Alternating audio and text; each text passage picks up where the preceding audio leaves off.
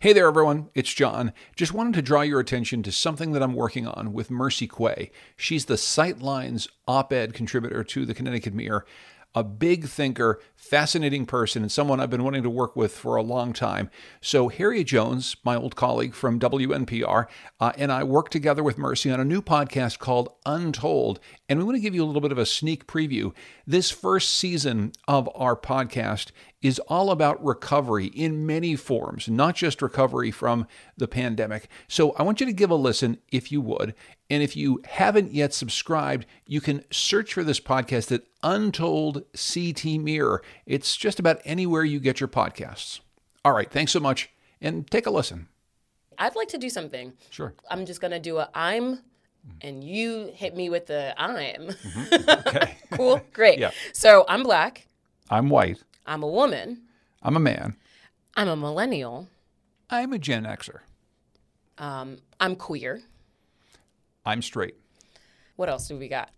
You're a snappy dresser. I'm pretty not cool. so much. Like, You have a nice haircut. I don't really. You've got a great beard. I do have a. I do have a good and beard. unfortunately, my my beard is not growing in, no matter how hard I try. um, I'm five five. I'm six four. He's like a foot taller than I'm like me. I'm like a I'm like a almost a full foot taller than you are. which, which, if folks are looking at the cover art for this Yeah. podcast, you would not guess. Uh, quite a bit of editing had to go into this.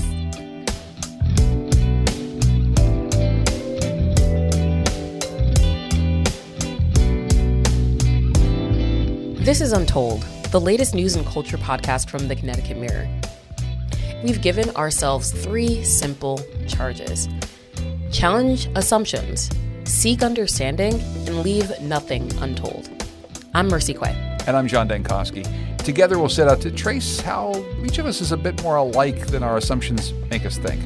When we commit to following every thread to reach a deep understanding, it becomes clear that our differences and disagreements may be the result of the things we left untold.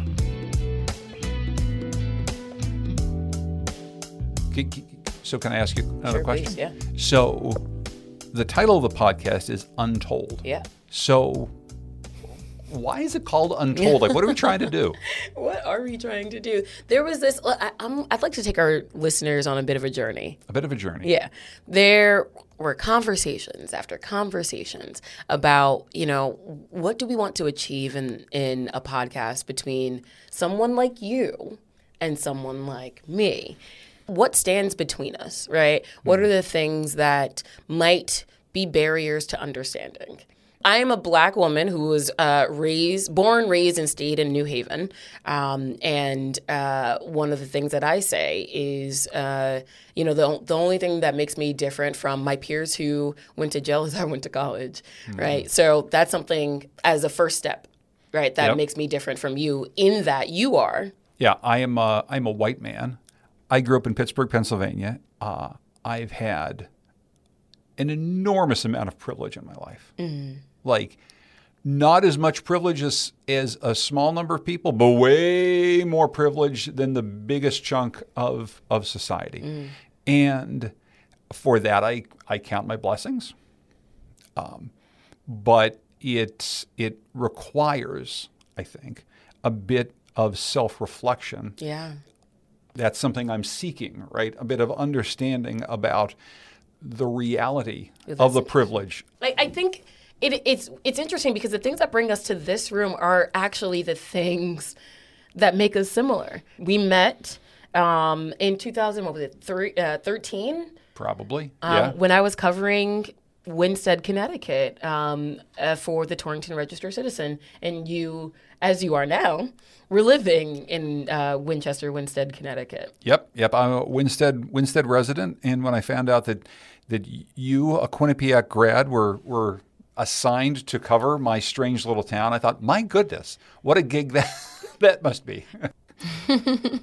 Why do we get to talk about this? That's a that's a really good question. I mean, you know, anybody can make a podcast these days, but um, I think that we've all had to confront the idea that we have to recover from something because of this pandemic. And when I say all, I mean all 300 some million people in America have had to recover in some way.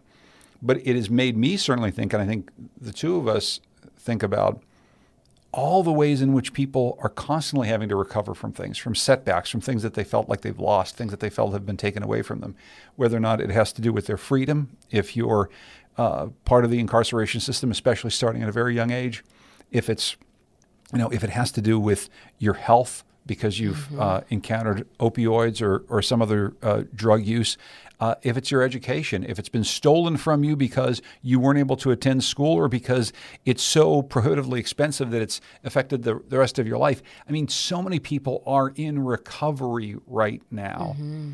but it's only this moment in which the entire nation's in recovery that I think we're really starting to think about what that word means and how it's like, oh, oh, that's what it was like all that time for, for all those other people who are in recovery from stuff. I guess I should probably, I don't know, cut them a little slack. And I, I, I think that, you know, our perspectives are exactly that. I think we're sitting in two different chairs metaphorically and somehow have been able to see eye to eye on a number of issues. And that shouldn't go to say that, you know, we're right because we agree.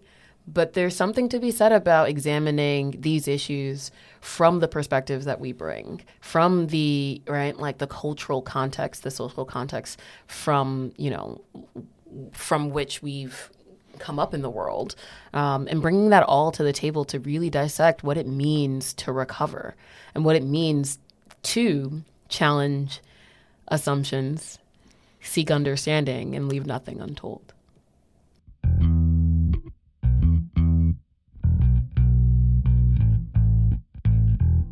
Now, throughout the season, we're going to explore different ways in which we need recovery in education, in the opioid crisis, and in returning from incarceration. This episode, though, the economy. Whose recovery is this anyway? The pandemic shutdowns threw tens of thousands of people out of work in our state. Businesses had to close their doors. Essential workers risked their health for low wages and non existent benefits. Now, two years later, house prices have surged, businesses are back open, and there seem to be plenty of jobs. So we should be feeling pretty good, right? But the inequalities that existed in Connecticut, well before the pandemic, were only worsened by COVID. Coming up, reporter Ryan Martins visits with small business owners around the state to hear how their recovery is going. I cried many nights, and honestly, I told my husband we may have to close down. We put our all into this. We struggle, and and I'm wondering where is our help coming from? We have no help. And we'll invite Janae Woods Weber into the studio to explore the idea of recovery for all. the rising tide lifts all boats. If you have a boat. Right. and then some boats will be able to you know, sail away on their 75 foot yacht. I have no idea what the size of boats are. Let me just say that. I don't know if 75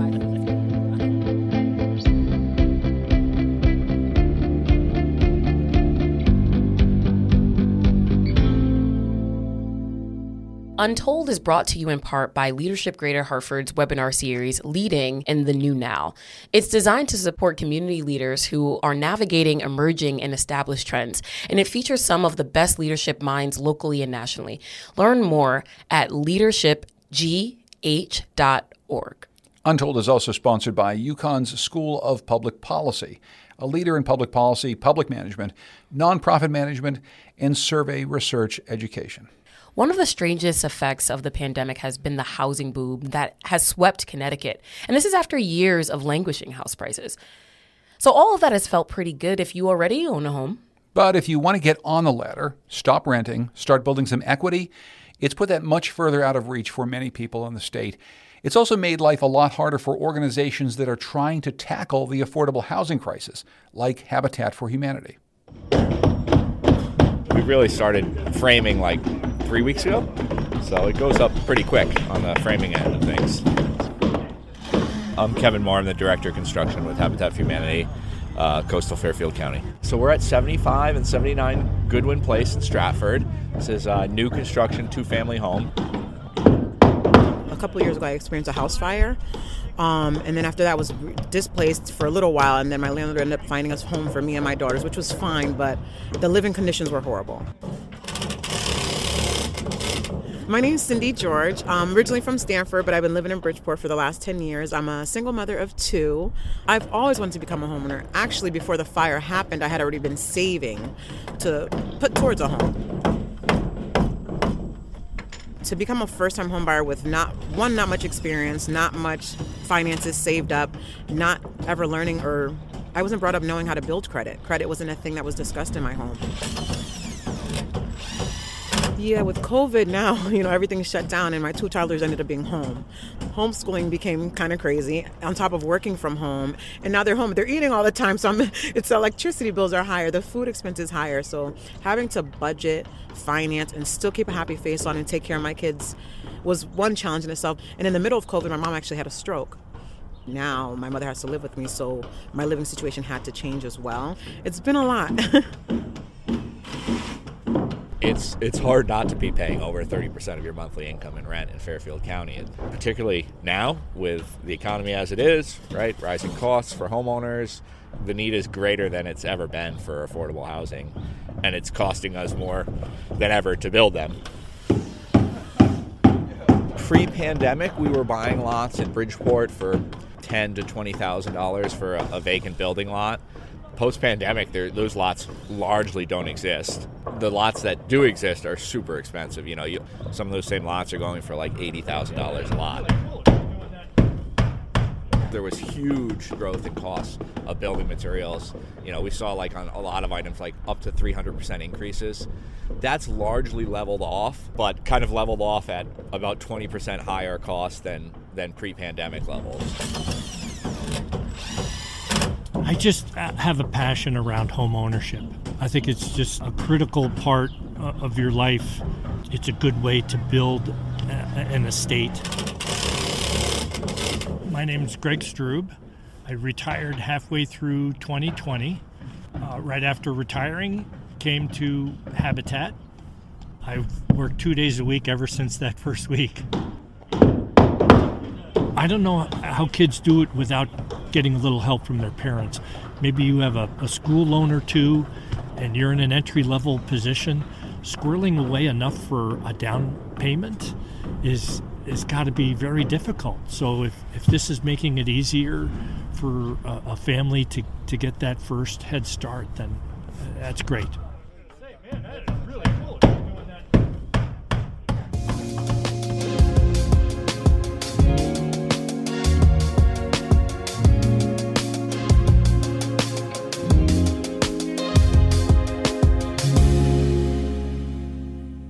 I read the definition please, of the word recovery please. to you? Please, and I think that that actually will kind of give us a nice betting for yeah, the season. Yeah. So so so here's the word. The word is recovery.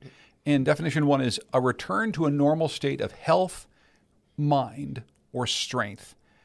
And number two, the number two definition is the action or process of regaining possession or control of something stolen or lost. Mm-hmm.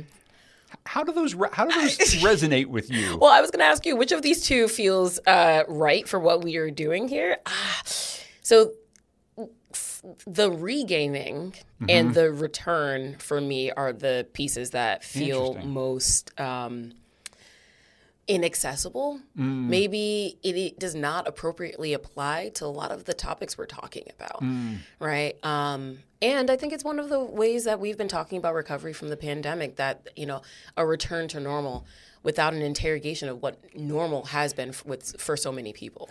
And that's that's the word that sticks out to me, right? Mm-hmm. The, the word doing a lot of work in there, as it were, is is normal. Yep. Return to a normal state of who's normal mm-hmm. and what exactly is normal, and and you can you can go pretty deep into try to figure out what normal is. Normal for any individual, right? Normal based on societal understanding of what normal exactly, is. Exactly, right. And I think that when, if we were to think about it in the sense of normal for society, society standing, um, this second definition to regain possession or control of something lost or stolen. Mm. I mean, that is fantastic. I think what yeah. we're thinking about right now is normal can look like uh, someone living in a state of loss mm-hmm. right? Um, living in a complete, I mean, and some of the com- people that we'll be talking to in this show and certainly in this episode um, will dive into what it means to lose, right? And in our society, what it means to have something stolen, particularly when we're thinking about like the economy, what has been stolen mm-hmm. from us, uh, COVID, what has been stolen from us there, who has been stolen from us. Yeah, I, but I think when you say stolen, though, you it it assumes that there was you know possession in the first place, Our rightful ownership. A- and that's and I think stolen connotes that that someone is is actively taking it from you has has has organized an effort to take this thing away from you. And it's and and you need to seek restitution in some way right? Because That's the thing's been taken. Yeah. What do you do you what about if there was a bit more of a passive subject there if it wasn't that someone has stolen Hmm. something but right um, in fact um, the situation robbed us of X Y and Z right um, and because of that I think that rightful possession rightful ownership is still um, implied there but there's a sense of um, you know a premature loss in Mm-hmm. stolen right Yeah, I mean, also here we were talking about regaining possession or control of something stolen or lost. I mean, I, I think a lot of a lot of people in society sort of believe they want to get something that maybe they've never been able to have. Right. That, that that's that is both aspirational Yeah. Mm-hmm. in some ways, right? Like I want to I want to have something that others have, but that I haven't been able to get. But then there's also, I think, you know, a sense sometimes, you know, there's probably some people who feel pretty entitled to things that Mm. they've always had. Right. Ooh, and I mean, this is, we're going to open up a big box here because that's what the American dream conditions us to think that there is something that is yours out there as long as you work hard enough, right? And to some degree, you know, the amount of work that indiv- certain individuals have to put in to obtain that thing that they've been promised, that's where we see disparities, right? The amount of work that you have to put in in order to uh, achieve that American dream. Yeah, I think this this first episode, this this episode about the economy and recovery from the COVID pandemic, th- we really do talk a lot about this this idea of working hard. But honestly, it's been a through line in a whole lot of these conversations. There are a lot of people who are working really, really hard to get back those things Yeah. that they lost. And society, by and large, doesn't always acknowledge that hard work. You know, s- some people's hard work gets acknowledged uh, very clearly in Yeah. society, and other people, other people not so much. and it feels like we're sort of grading on a on a bell curve, right? Yeah. It's like right, we are grading on all right, who's uh which, you know, blonde-haired, blue-eyed person's uh, efforts can set our like measure for what hard work is and then we'll norm norm the expectations of hard work after that when the reality is and some of the folks that we've spoken to here right um, particularly the entire slate of interviews um, in studio interviews for season one all women of color. And some of the some of the things that you'll hear them say is right that meet that mediocre white male um, uh, you know uh, effort of of uh, you know achievement that is wildly accepted is also wildly surpassed by many people of color, in particular black women, who in 2017 were recognized as the highest educated demographic by gender and race, right? And so we see the fruits of certain people's efforts being, you know, lauded and lifted up to the top, while other people's efforts are sort of, you know, relegated to some other corner. Um, or perhaps even looked at as no, but you have to do that. That that is your rightful place in society.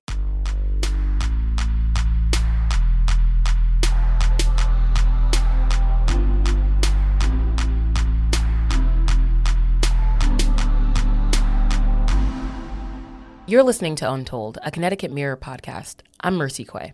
And I'm John Dankosky. Many businesses got clobbered by the pandemic shutdowns of 2020. And after that came supply chain issues, the expense of PPE, and anxious folks throughout the nation waiting to see if they'd qualify for federal support. Ryan Martins has been finding out if those effects still linger here in Connecticut. What do used cars, cryptocurrency, sweatpants, and a gourmet popcorn truck have in common?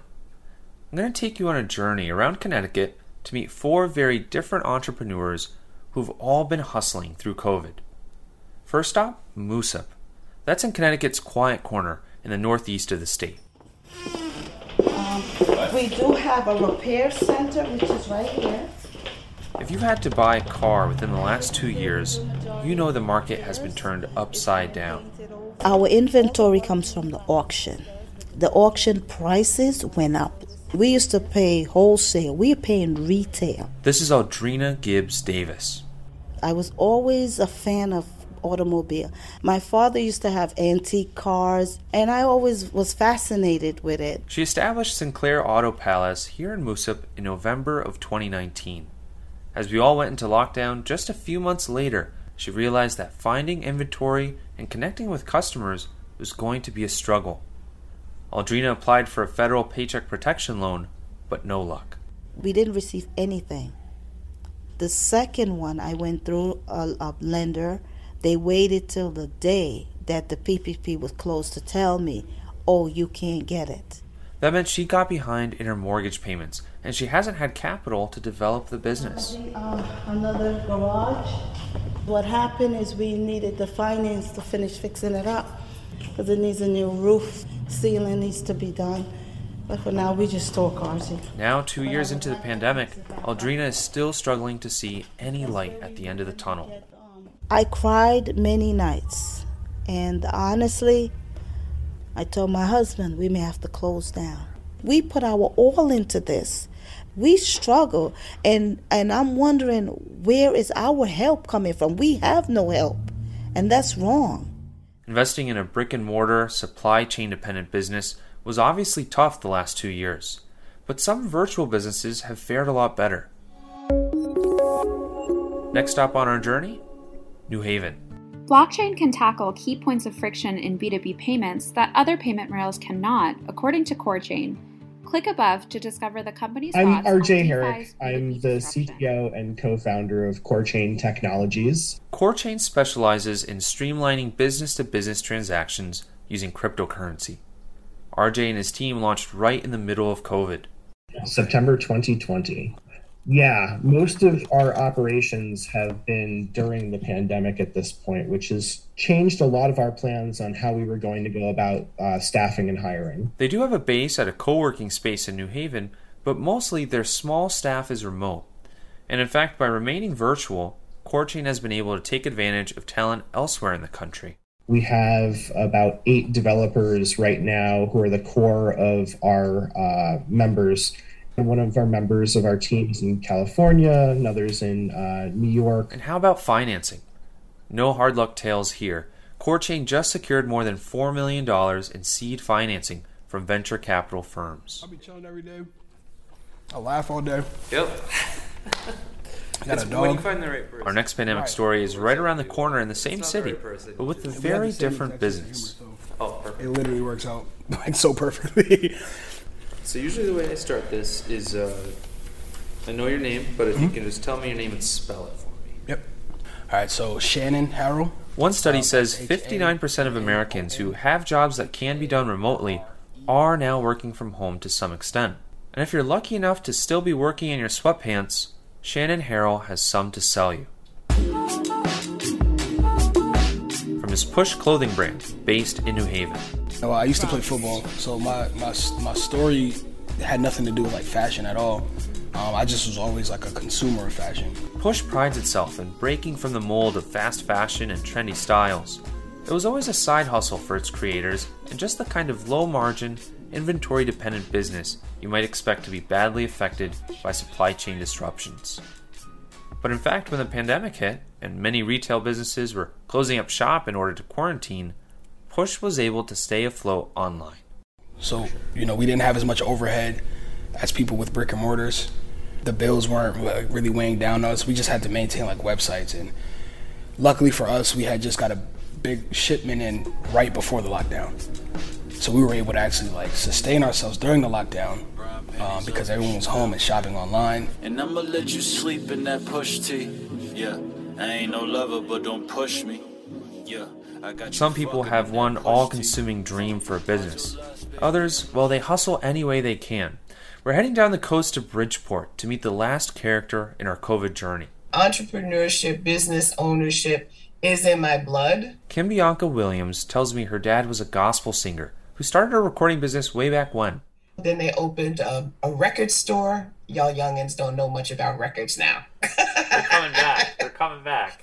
They're coming back. Vinyl's coming back. You're right. Moselle Records doesn't exist anymore, but as a single mother more than a decade ago, Kim developed her own business, VCL Consulting. Which is training and performance improvement for both personal and professional development. As Kim and VCL headed into the pandemic, she knew things were going to be tough. I am a very in your face, got to touch and feel people kind of person. So I love being around people in the classroom. It's very difficult to gauge the experience that people are having in a small box. VCL came to a halt for about six months as she retooled, adapted to a virtual environment, and reinvented her programming. Like Aldrina's car dealership, Kim Bianca didn't land a PPP loan, but she has been able to access grants from both the City of Bridgeport and the Women's Business Development Council. Actually, to move into a new location, the office is going to be located really right in the heart of the East End. And then for my side hustle business, which is a gourmet popcorn food truck, Yep, you were waiting for the popcorn truck. You ever come across something that was just too good to pass up? I was searching Craigslist one day, just kind of fooling around, and I saw the, the cutest food cart at the greatest price. Unlike VCL, the popcorn stand wasn't able to stay open during the pandemic. That particular business shut down completely. There was no way to transition it, nothing. And not only on my end, but my supplier suffered as well. Two years in, she's relicensing the truck and she hopes to hire a part time employee to run it for her this summer. Kim Bianca says there is one central thing that keeps her moving forward no matter what. The past two years, um, for me, my faith has been everything. I said, I don't know how people make it without God in their life because we are facing such tumultuous times.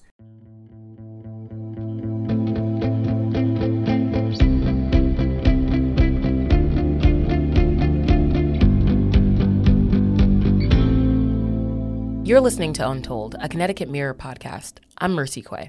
And I'm John Dankosky. Hi, I'm Bruce Putterman, publisher of the Connecticut Mirror. Our public policy reporting strengthens democracy in two ways. It informs the public about its state government, and it acts as a watchdog to hold that government accountable. For 12 years now, members like you have participated in the work of the Connecticut Mirror through financial support. If you're already a Connecticut Mirror member, thank you. If you haven't yet joined in the work of the Connecticut Mirror, I encourage you to do so. After all, our high impact reporting is free to read, but it's not free to produce. Please go to ctmirror.org and click the red donate button today. Thank you. I actually, about a month ago, I felt like, okay, this is the first time we're going to be out of the red. What was it like to survive the pandemic on a low wage job? My name is Terrell Williams. I'm a personal care assistant. I help people um, who have special needs or disabilities get the care that they need at home. Terrell lives with his brother, Ed, in New Haven. I watch you drive. No, let's try this show. Okay. I think it's a noble job. I think it's one of the mo- most noble jobs we have. And it should be treated with some more respect than it is um, currently. When I joined the union, we were at 12 bucks an hour. We did the fight for 15, where we got everybody up to $15 an hour. Things were pretty unstable for Terrell during COVID. He temporarily lost touch with two of the people he was caring for, and he had to apply for unemployment. Typically, unemployment, two weeks, and you hear something, you know, um, you have a response, and you know that you got money coming. I remember it was um, a month and a half, and I couldn't access the system. I couldn't get in touch with anybody. There was basically no help for me. So the first stimulus came out. And I was like, thank you, Lord, you know, because I don't know what I was going to do. One saving grace about losing his livelihood, he became eligible for Medicaid. When he's working, he makes just a little too much to qualify. but not enough to afford to buy coverage. I recently found out I was diabetic um, about three years ago. There was a point where I started to lose my eyesight because um, my sugar went high, and I'm too. I was making too much money for the state insurance, so I didn't have any insulin, and I was just trying to, you know, change my eating habits to balance out. Terrell says he picks and chooses when to use his insulin. If he's feeling good on a weekend, he'll skip a day. Just this month, he ran out of his supply that he'd saved from his time on Medicaid. I went to go one day just to price it out. It helped me so much. I was like, you know, maybe I can just bite the bullet and pay for it out of pocket. And I went to the pharmacist, and uh, he told me six hundred bucks for one jar of the insulin, small jar, six hundred bucks. And I was like, okay, no, that's not to work. Losing out on wages and not being able to access unemployment put Terrell behind with rent and utilities and deep into debt. Um, from the hole we were in, I just had to chip off whatever little I could at a time. I actually, about a month ago, I felt like, okay, this is the first time where we're gonna be out of out of the debt. Um, we're gonna be out of the red, or where I could feasibly see, you know, I don't have to spend everything I have to handle it.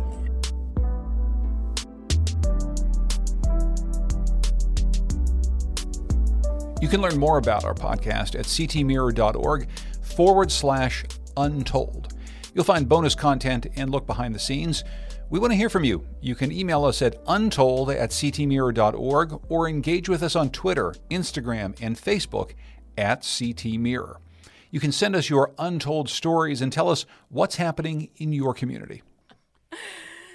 Let's jump right in. John, how are you feeling? You know, I'm feeling, I guess, great. It's nice to be in our little tiny room. Cool, Um, let's do it. Uh, Janae, I'm just so very excited to have you in studio with us today. And um, before we get started, just give us uh, a little bit about yourself. Tell us who you are and why you're here.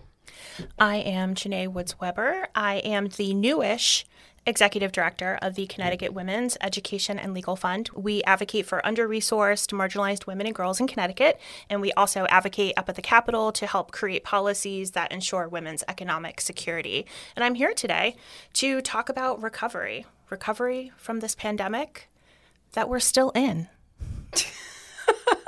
I, I just, I genuinely appreciate your energy. Um, and every time, I'm just going to say this for our listeners. Janae and I are good friends. Have have uh, been so for maybe the last five years at least. I'm thinking 2017 is probably when I met you.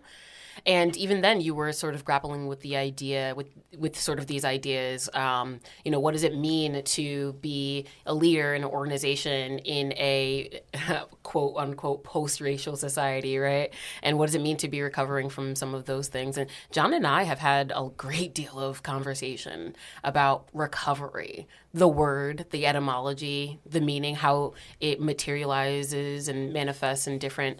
Um, fields of work, different industries, and right now in the pandemic. What are what are some of the ways that you're seeing the idea of recovery impact your work and, and influence it even? That's a really great question because you can think about this really at the surface level. What does it take to recover from the challenges and consequences of the pandemic itself, all of the things that happened during the pandemic or because of the pandemic? Or what does it mean to think about recovery in the context of recovering from the generations of harm due to gender injustice and racial injustice that were created long before the pandemic happened, but that had consequences that were exacerbated and heightened during the pandemic, particularly around income disparity and wealth disparity. So, are we talking about just recovery from the last three or so years, or are we talking about recovery from well, the entirety of American history? to me, that's a big question that we have to grapple with. So, if you have a whole group of people in the state and in the country who have historically been underrepresented in government, underrepresented in any number of ways, and has had a essentially a society built to keep them from having everything that other people have forever. And then you have a couple year period where it's really shitty for everyone. I'm going to guess that there's a whole lot of people who think, oh my goodness, we really have to recover. We really have to recover from what's just happened to us over the course of the last two years. And you're doing work every day that's advocating for people who are like, yeah, see what it's like? It's, mm-hmm. it's pretty terrible when everything doesn't go your way. Mm-hmm. Well, it's terrible for everyone. But for folks for whom it was terrible before, things have now reached dire straits consequences. Uh, you know, over the last few years, there were families who considered themselves to be solid, solidly middle class, but they've lost wages. Perhaps they've lost some of their savings. Now they're not able to go on their annual family vacation, or maybe they need to cut back a little bit on, on the treats for their family. Whereas when we're talking about people who have been living with generational poverty, we're talking about folks who are being evicted from their homes we are talking about people who can't afford to put gas in their car to go to their essential worker jobs where they're paid not even a livable wage. We're talking about the folks for whom you know a small blip is is not just a small blip. It's it's a catastrophe that opens up that has not just an impact on how they or how their family will do economically over the next few weeks or the months, but it could have a generational impact moving forward. I guess what I'm interested in is, you know, as we are paving a path towards recovery, towards the end of the road where there's a, you know, a, a, a finish line marker that says, and yeah, you are, you've arrived at recovery, right? But we know that that's not going to be the case. Or at the very least, we know that the, it'll still be a race. It's not going to be the single file line where in turn, everyone is restored back to, or I'll say made whole. It's going to be a race between those less fortunate and those who actually might get escorted straight to the finish line. There's so much we could unpack there. First, I I, I want to push back a little bit against this notion of, of a race because I think that's one of the ways in which white supremacy has brainwashed all of us. We think everything's a race, everything is a competition. We actually live in a state full of abundance. We live in one of the richest, if not the richest states in the richest country in the history of the world we have plenty for everyone here. Uh, we really need to shift this narrative that Connecticut is broke and that we don't have enough for everyone. We have enough for everyone. We just need to prioritize differently how we choose to spend our, do- our dollars collectively. So I don't necessarily believe that we're in a race. And I also like to think, and this harkens back to my, my activist work, that we shouldn't be aiming necessarily for folks to make it to the finish line for recovery, but we should be aiming for folks to make it over that hill so that now we're all in the beloved community together, the way that Dr. Martin Luther King envisioned for us. And I think that when you stop thinking about the ways in which we move forward as a competition and we start thinking about it in terms of abundance, it starts to shift your perspective on what you think could be possible and who should benefit from that. Hmm. I, I want to talk, though, about this idea of abundance. Clearly, we have abundance here in Connecticut and in the country, more than enough to go around. But yet, somehow or other, we have this systemic inequality. The messaging, though, of this, Janae and Mercy, is, I think, so important. In Connecticut specifically, when you talk about needing to get resources to people who don't have them currently. No one ever thinks about it in terms of abundance. And if they do, they think, well, yeah, it's abundant. And you're going to have to take from me to give to them.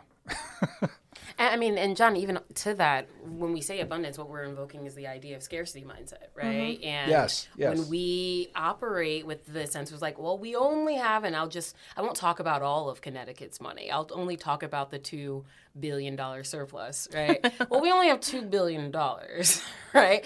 And, and in some ways, that is scarce, right? So it, I think, John, your point is well taken that we see a pot of money and we say, all right, well, it's limited. $2 billion being quite literally for me the definition of double infinity right? That's for me that's what that basically means. But we approach these things like it's limited. And because it's limited and we can't do everything for everyone we have to decide who we're going to do anything for. Yeah exactly. And part of that conversation as well is also about shifting this notion that paying your fair share is somehow a burden. We need to really think about what does it mean when we put together budgets that determine how we run our schools, how we run our communities. Budgets are moral documents. What we choose to invest in collectively shows where our values as a community lie. And that's one of the rebrands I think we need to have around taxation. Taxes are not a punishment. Taxes represent the level of investment that we are willing to make as individuals into our communities so that we all are cared for, so that we all are educated, so that we all can be healthy, so that we can all survive and have basic needs. Over the last several decades, this conversation around taxes has has shifted so much so that you hear it across both sides of the aisle. Everybody says, "Well, nobody likes to be taxed." Well, but we all like to live in communities that have good schools, that have public safety. We all like to have enough food in our refrigerators. We all like to be able to see a doctor when we need care. Or even on a daily and weekly basis for people who might not have kids, right? We all like our trash being picked up. We sure do. We like our roads to not have potholes in them. We like our snow being plowed. Right? We we love to indulge in these in these common you know public goods without giving buying into them, so to speak. But Yes. but we're very quick, and this is, I mean, you can chart this by the number of letters to the editor that come into the old Hartford Courant saying, "I lived here for 40 years and I put my kids through public schools and it was great. And now that I don't have kids anymore, it's too damned expensive and I'm going to move to Florida." At the end of the day, this is money that we all share in all the resources of and whether or not we have kids in the local high school system doesn't really matter anymore but again it's really hard to reframe that in terms of the way people think about it in the state And now, John, what you're getting to, and Janae, I would love to hear what you think about this, is really this idea that had to be challenged, that was forced to be challenged during the pandemic. We're all in this together. We have to be committed to each other, right? One, you know, one person's health affects everyone else's. One person's decision affects everyone else's. But we didn't quite s- have smooth sailing when it came to that. That that then makes me wonder do we always take it back to the individual because not just within our state but within our country it has always been about individuality it has been about your own Well, that's what capitalism individual. Exactly. Meritocracy. And we've never really fully developed this sense of community collective what it means to be working toward a, a, common goal. I, I like what you said john about you know these things that we all say we like in our, our communities are, are common goods. We don't really seem to have that sense anymore. And i think as we become even more diverse we become even more fractured along along these lines uh, and there's a lot of fear around that uh, people are scrabbling for what they've got for themselves because they're afraid that if they don't grab as much as they can for themselves they won't have enough for them and theirs and it doesn't matter if other people have nothing at all as long as you are taken care of and that's an inherent selfishness i think that is really ingrained into American culture. There are a thing. There are a lot of things, though, coming out of this pandemic that, you know, we might be able to learn from, including the fact that while certain segments of the population clearly took a greater hit than others, everyone did feel some pain. I mean, looking at this, looking at this report that our friends at DataHaven did with with uh, each Connecticut town and how they experienced the pandemic throughout last year. It's it's striking to see that, of course, urban core towns, as they're called, had a much higher rate of people losing jobs, using food banks, being worse off financially. But what I find f- kind of fascinating is that the numbers aren't that great for suburban residents either.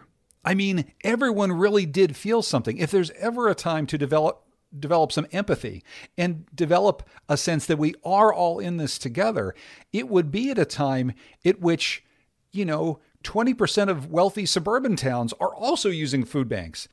I don't disagree with that. And first, sometimes I think we're talking in code when we say urban centers. We should be, you know, real about who who lives in these places. It's a lot of people of color and a lot of people who are working class and folks who live in poverty. You know, those are the the people that we're referring to when we say urban centers. And yes, the pandemic has been very hard. Uh, I know that in, in the town, I, I live in West Hartford, and I know that the, the food bank there really worked hard over the last couple of years to make sure that, that people got enough to eat. I do hope that we can really start to have a shift among folks who perhaps didn't struggle before but have struggled now and now they know what that feels like. And even in their struggle they still understand that there are people who have it far off worse. So what are we going to do to create some changes around that I mean, this brings me back to the conversation about rhetoric and narrative. Um, Mhm. and when I think about policies without a lens towards equity, we're going to be getting to a place where, you know, the rising tide lifts all boats. if you have a boat Right. and so that's another narrative. And I just don't see that being the case post pandemic. I actually think that what will end up happening is some folks will be shipwrecked and some folks will drown. And then some folks will be able to, you know, sail away on their 75 foot yacht. I have no idea what the size of boats are. Let me just say that. I don't know if 75 feet is big or not. That well, seems- it's still that- it's still a yacht. It's still a yacht. It's- It's, it's a still yacht, pretty right? it's a yacht. It's- a yacht it's of any yacht size sized. is still a yacht. you did use a, a term before mercy which I, I i think is interesting and it, it is another way that we think about the overall resources we have is is you said um, we want to make people whole Mm. right? And it gets to Jenny, i think one of the the big narratives around this pandemic is when we talk about recovery depending on where you started you can be recovering to a very different place. And if we are making people whole, in whatever that means, then we have to really think about where where it was they they started. the challenge still remains that so many of our essential workers who are predominantly women, people of color, are working in low wage or hourly jobs that are not valued in a in a high economic way by our society. So even bringing them back to whole, right? This notion of restitution, right? It, it still doesn't leave them in a place where there's a lot of opportunity for the future to continue to build upon their income or to build generational wealth. And if we want to talk about restitution, we need to talk about what was taken from whom and by whom and for what purpose. And again, everybody always says, Jay, why do you always bring up racism and white supremacy? I say, well, because racism and white supremacy are as American as apple pie. So that's what it comes back to. So if we're going to talk about restitution and making people whole and really talking about what policies need to be on the table, we need to start thinking about what are we doing to correct the theft of wealth from communities of color. I don't like playing devil's advocate. I don't think the devil needs an advocate. But I, I do think what we should do here is is uh, preemptively attack some of the counter narratives that Mhm. folks will have to what you just said right i think about you know my my in-laws are a you know montana sort of colorado wyoming corn-fed family that would easily tell you this the ills of our fathers are not ours to inherit and so why should we be paying for you know um, the repair needed um, to see the descendants of slaves and the descendants of massacred uh, native reservations whole. Why should we pay for that repair?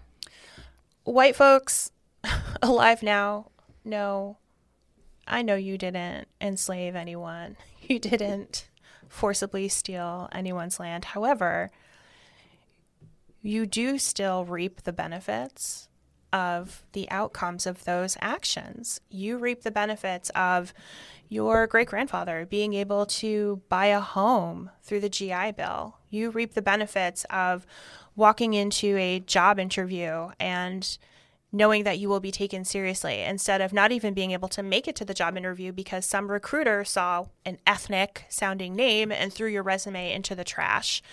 There are myriad benefits that you still get to enjoy regardless of whether or not you as an individual actively choose to be racist. So we've done this to a limited extent over the course of the last couple of years, right? We had guaranteed payments to people just to get through the pandemic. If you'd lost your job, you were able to get unemployment to cover your basic living needs that was extended far beyond what some people thought was ever possible in American society. Seems like it worked, kind of. It kept people afloat. Well, the number one thing that helps people who need money is to give them money. Right now, we are in the process of researching guaranteed basic income. We are very curious about what would happen if we were to provide a guaranteed stream of income to individuals who are financially vulnerable, to people who are struggling. People receive on a regular basis a no strings attached payment from the government. They can use this payment to cover their basic needs, to pay their bills, to put a little bit aside for savings. We're very curious to know what happens when you provide that kind of financial cushion mm. for people who have been economically vulnerable. How do their lives change, and how do the communities around them change? So, walk me through what exactly that would look like. I, I mean, let's be specific here. Who gets the money and how much? All good questions. So, let's look at a concrete example. In Stockton, California, they had the Stockton Economic Empowerment Demonstration Project that was launched in 2019, where the city of Stockton provided $500 monthly to 125 participants for 24 months. There were no uh, work requirements. Uh, people simply had to meet the threshold of having an income that was at or below the median income for the community, which was around $43,000. What they found after providing this guaranteed basic income to folks was that people experienced less income volatility, which meant that these payments helped their income stay steady from month to month. People used this money to pay their bills, which was great for the local economy because people who are struggling are not taking $500 payments and going on cruises to the Bahamas or jet setting off to Europe. They are covering past due bills. They're putting food on their table. They are going out into their local community and spending money at the gas station on the corner, or they are paying a, a babysitter who lives in their community. Another tremendous outcome of this demonstration was that people reported much lower levels of stress. So their physical and mental well being were also positively impacted. Boy, whenever we talk in America about giving people money for anything, there's a huge sector of the population that recoils at the idea that somebody might spend it on, I don't know, ice cream cones for the kids or a nice night out. And the fact is is that both of those things also put money into the local economy. They do. And they also substantively help with the quality of life of the people who are spending that money. Like that, Janae, is, I think, a really important piece of this. I, I agree with you. We seem to have this narrative that poor people or working class people should live miserable lives without any sense of joy or comfort. That is fundamentally cruel and fundamentally unfair. I know I, I grew up in poverty, and the occasional treat outside of the house, like a popsicle from the ice cream truck, was a huge deal. It really made my whole day. It really made my mom happy that she was able to provide something like that for us. We really need to shift this idea. And, and it really is, I think, tied to this notion that people are poor because they choose to be poor or because they don't work hard enough. And if you don't work hard enough, then why should you have nice things? And we know from the data that's not true. Poor people work very hard. Poor people often work multiple jobs to make ends meet. Yeah. Is, is there a way to quantify this and say, no, this is really good for people? It's not just a touchy feely giveaway for people. Like this actually helps the whole state, not just these people. I would ask if the better question isn't why do we need to quantify it in terms of what's better for the state economically. As human beings, shouldn't we want other human beings to be happy and healthy, simply to be happy and healthy. Why do we always have to take everything 100%, but you and I both back work in down to a bottom line where it's all about profit and dollars and money? Totally, totally. but you and I both work in the state, and when you go, whether it's not you talk to corporations in the greater Hartford area, you talk to people at the state capitol, that is the language for better or worse. Yes, I That the people who make decisions at the It's state true. level It's true. always use. It is true. I don't love it either, but what do you know? So you we know what can take it. Let's take it back to then to to a, a practical conversation. Happier, healthier workers don't miss work, which means that you have less worker turno- turnover. You have uh, less less costs in training new workers. Uh, if you are running insurance programs, your insurance costs might go down. If you have happier, healthier workers, you have more productivity because people are not angry or tired while they're at work. They're going to do more. They're going to want to stay employed by you. These all have great, tremendous financial outcomes, which, of course, to me, are the added benefit to the primary benefit of human beings being able to be healthy, happy, and whole. And that should be a good, just a good enough outcome for us. It should be. It's not yet, but hopefully we'll get there. Janae, thanks for, for joining us and for the work that you do. I really appreciate it. Thank you, John. This is Untold, a Connecticut Mirror podcast. You can go to ctmirror.org slash untold for bonus content and photos from this episode. Look us up on social, drop us an email. Don't forget to send us your untold stories and tell us what is going on in your community. And if you liked what you heard, go ahead and leave us a review and share this episode with a friend who'd love it too. Our reporter for this episode was Ryan Martins. Our music is composed and produced by Mark Lyon. Graphic design for Untold is by Jordana Hertz. Our intern is Grace McFadden. We've got digital support from Kyle Constable. Untold is produced and edited by Harriet Jones. Thanks to the Connecticut Mirror's executive editor Elizabeth Hamilton and publisher Bruce Putterman.